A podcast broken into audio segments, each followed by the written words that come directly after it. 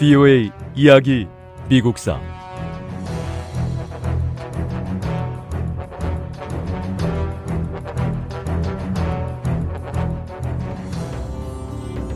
드디어 앤드루 존슨 대통령 탄핵에 대한 표결이 실시됐습니다. 유죄입니까? 무죄입니까? 무죄. 무죄입니다. 앤드류 존슨 대통령의 승리는 미국에서 독립적인 대통령 제도를 그대로 이어가는 역사적인 분기점이 됐습니다.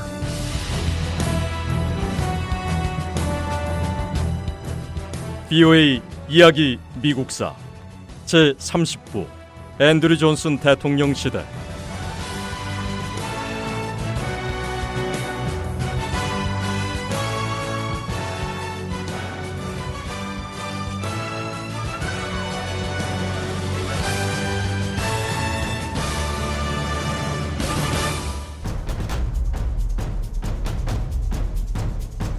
남부를 압박하는 법안들은 남부의 백인들을 고통스럽게 했습니다.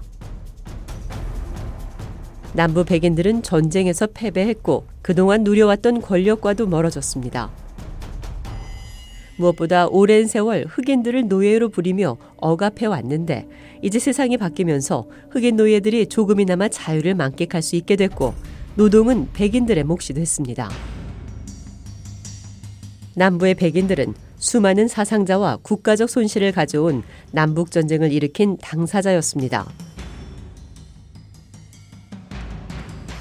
전쟁이 끝나고 남부가 잿더미로 변했을 때 북부는 남부에게 동정심을 보이지 않았습니다.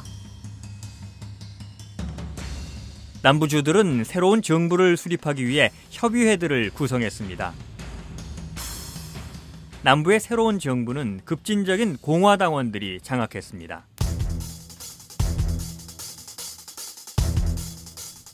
새 주지사 자리와 주의 요직들은 북부에서 내려온 뜨내기들이 차지하고 있고 나머지 자리는 이 뜨내기들에게 아부하고 협력하는 무례한들이 죄다 차지하고 있습니다.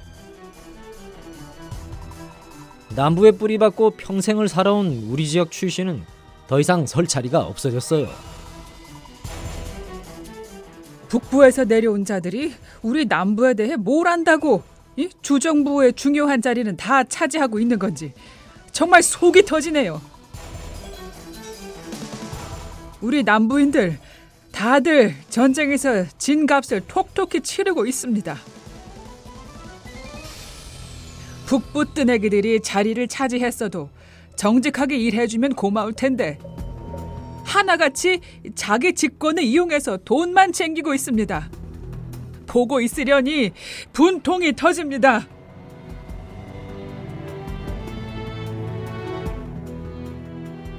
남부 주들에서 정부 요직을 차지한 새 관리들 가운데는 도덕성에 문제가 있는 인물들이 많았습니다.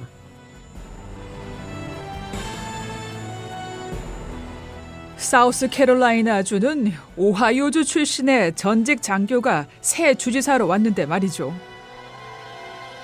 이 새 주지사는 다른 주에서 범죄를 저지르고 도망친 수배자들에게 주정부 일을 맡기고 도덕성에 문제가 있고 부정직하다고 평가받는 사람들을 주정부의 요직에 앉혔습니다.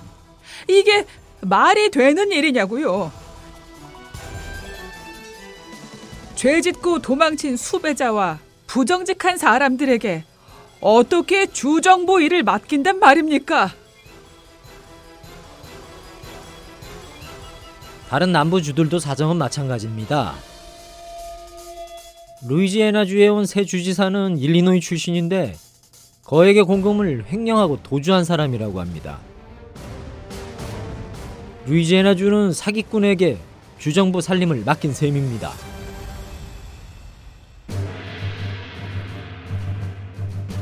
남북 전쟁이 끝나고 모든 것이 혼란했던 이때 비단 남부에서만 공무원들이 부패한 건 아니었습니다. 북부에서도 공무원들이 일으킨 사건들이 연이어 터졌고 심지어 백악관에서도 부패한 관료들이 문제를 일으켰습니다. 하지만 이런 상황에서도 남부의 몇몇 새로운 주정부는 주의 발전을 가져올 수 있는 많은 일을 해냈습니다. 이들은 교육과 통신을 개선하고 회사들이 철도를 건설할 수 있도록 자금을 빌려주었습니다.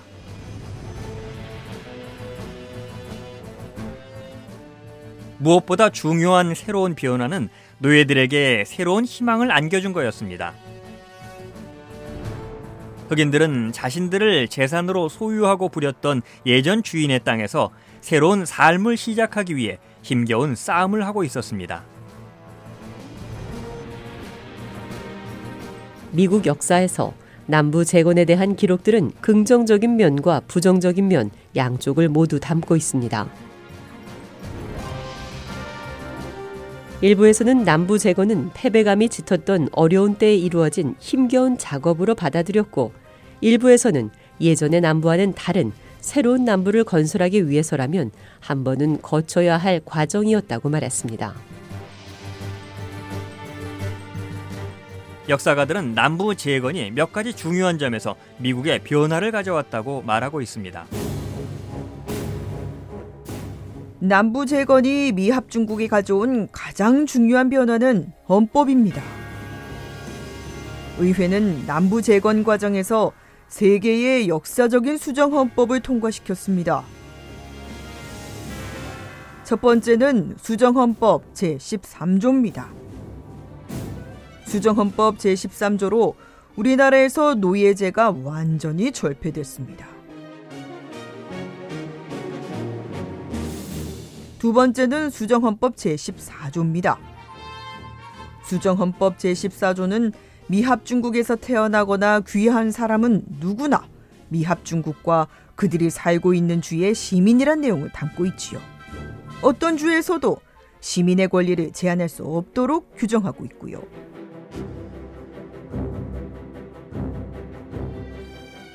마지막으로 세 번째는 수정헌법 제15조입니다. 수정헌법 제15조는 미합 중국 시민은 피부색 때문에 투표권을 거부당하지 않는다고 규정하고 있습니다.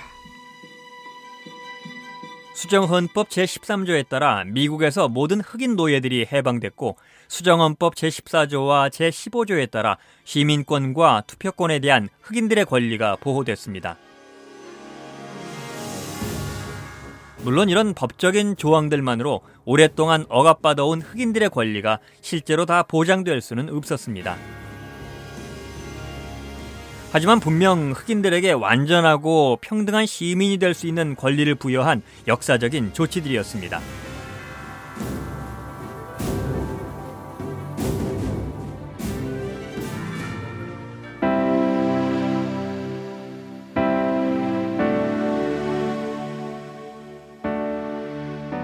급진적인 공화당원들이 앞장서서 통과시켰던 흑인들을 위한 법들과 조치들은 일부 남부 백인들에게는 부정적인 결과를 가져오기도 했습니다. 이런 법들에 분노한 일부 남부 백인들은 백인 우월을 주장하는 단체로 KKK 단으로 불리는 쿠클럭스 클랜이나 다른 테러 조직들을 만들어 흑인들에게 테러를 가해왔습니다. 이 법들은 오랫동안 지속된 북부와 남부의 갈등을 더 커지게 만들었습니다.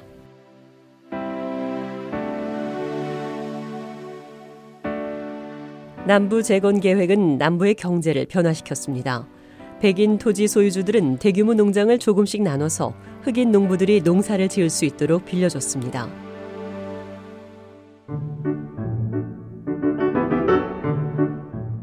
백인 농장주에게 임대받은 땅에서 농사를 지을 수 있도록 종자나 농기구 같은 보급품들이 충분히 쏟아져 나오고 있습니다. 그 덕에 토지 소유주들이 소장농들이 걷어들인 수확에서 많은 양을 가져갈 수 있게 됐고요. 옛날처럼 노예를 부리지 못할 뿐이지 예전이나 지금이나 걷어들이는 수확량은 큰 차이가 없을 겁니다. 땅 주인에게서 땅을 빌려 농사를 짓는 소작제는 미국 전역으로 확산됐고 약 100여 년 동안 계속됐습니다. BOA 이야기 미국사 다음 시간에 계속됩니다.